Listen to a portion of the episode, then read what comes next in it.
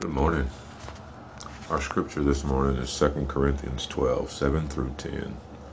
So to keep me from becoming conceited because of the surpassing greatness of the revelations, a thorn was given me in the flesh, a messenger of Satan to harass me, to keep me from becoming conceited.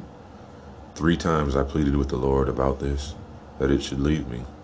But he said to me, My grace is sufficient for you, for my power is made perfect in weakness.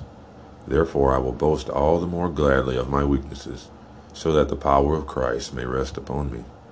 For the sake of Christ, then, I am content with weaknesses, insults, hardships, persecutions, and calamities.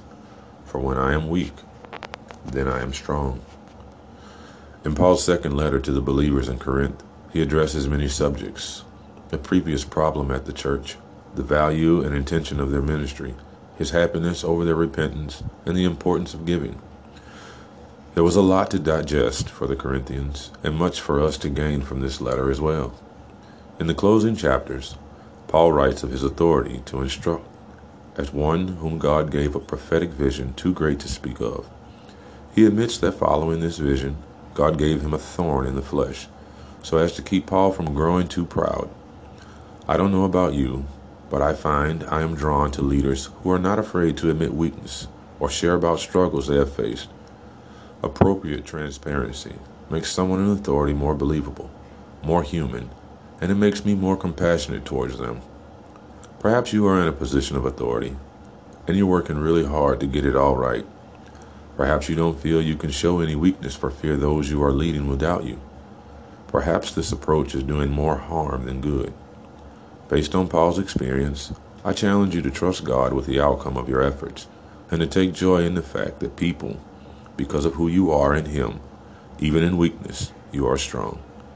As you pray, thank God for the thorns that keep you humble.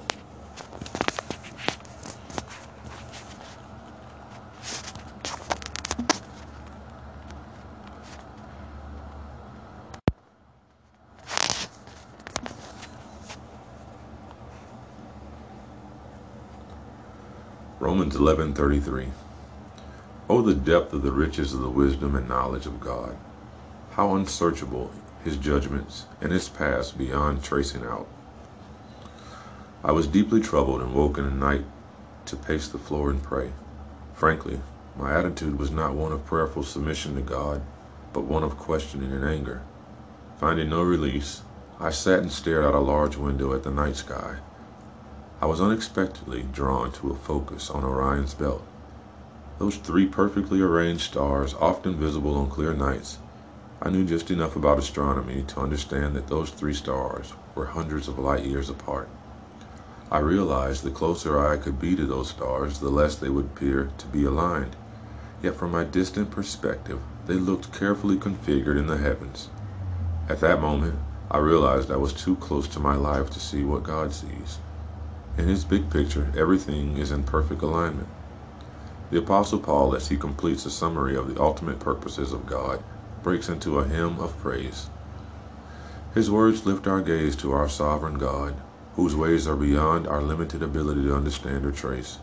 Yet the one who holds all things together in the heavens and on earth is intimately and lovingly involved with every detail of our lives.